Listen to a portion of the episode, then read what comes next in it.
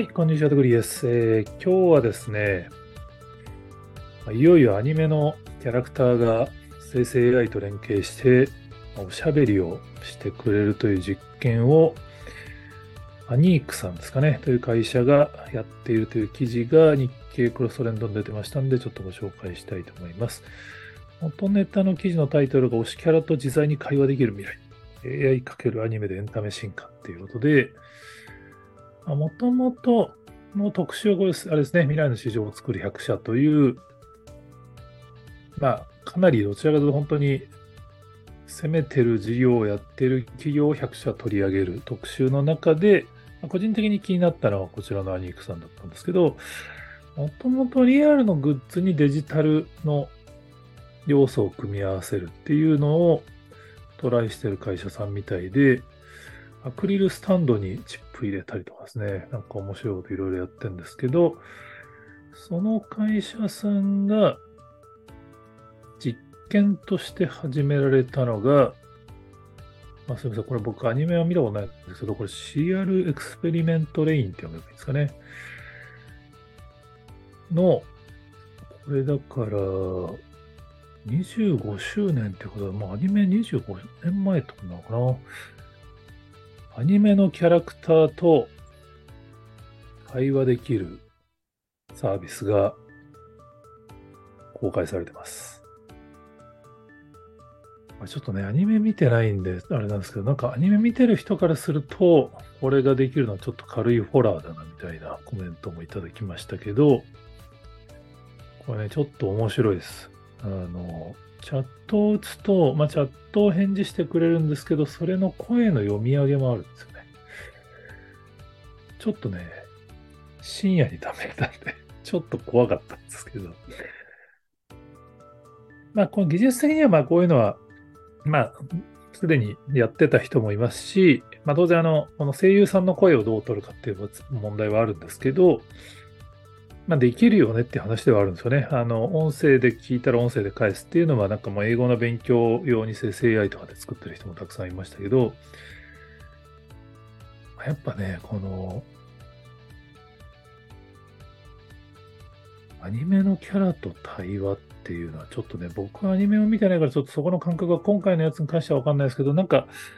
すげえ可能性を感じますね。なんかその、まあ、これだから声優さんにギャラを払ってやってもらう感じになるのかな。なんかやっぱ新しいビジネスになりそうな匂いはすごいする感じですね。だから、まあ、あの、スマートスピーカーのアレクサか Google ホームかなんかがピカチュウに対応してみたいなのやってましたけど、やっぱりあれ、子供はかなり楽しんでやってましたからね。なんかその、ま今のところスマートスピーカーはそんなに賢くないんで、ちょっとやると飽きちゃうんですけど、これ生成 AI でやると普通に会話になってきますからね。で、しかもそれを過去の会話記憶するようなバージョンになってくると、なんか普通に横にいるっていうパターンは。特に、まあだからこの serial experiments lain というアニメが多分そういう文脈に近いアニメだったから多分これをやってるんだと思うんですけど、ああ、もうそっか、こういう時代かっていう。で、これ、この実験の面白いのが、ちゃんとその課金の要素もあるんですよね。1日10回ぐらいまではタダで話せるんだけど、それ以上やりたかったら、サブスク的なプランとかが用意されていて、これはね、結構あり得るんじゃねえかなっていう。まあ、ひょっとしたらだからアニメのキャラクターだけじゃなくて、まあ、アーティストとかアイドルとかも、まあ、あり得るっちゃありますよね。まあ、ちょっとその、自分の声が変なことに使われたら嫌だと思う人の方が今のところは多いと思うんですけど、でもなんか K-POP のファンがやっぱりビデオ通話に課金したりしてるのを見てると、なんか、ほどほどのところのこの、まあよくね、目覚ましに声入れてもらうとかなんかそういうサービスもありますけど、なんかね、これはすごい可能性があるなっていう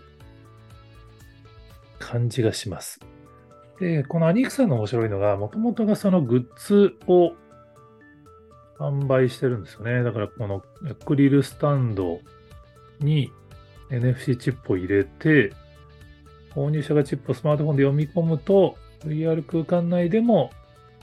アクリルスタンドがスマホで確認できるみたいな。ちょっともう言葉で言っててもちょっと想像がうまく できない感じの仕組みですけど、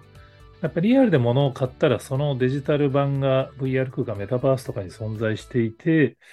オンライン上でも他の人に見せることができるみたいな、まあ NFT の文脈とかでもいろいろ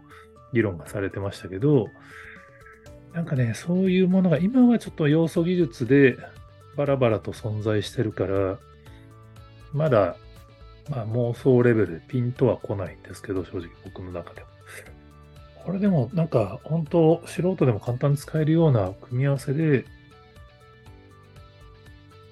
会話をね、好きなキャラクターが相手してくれるってなると、これは結構なビジネスになるんじゃないかな、みたいな、ちょっと思っちゃったりしましたね。果たしてこういうその生成 AI 的なものと、今の VTuber みたいに、あくまでその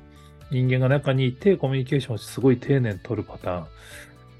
と、まあ多分どっちもっていう感じになってくると思うんですけど、こっち側の生成 AI 側もね、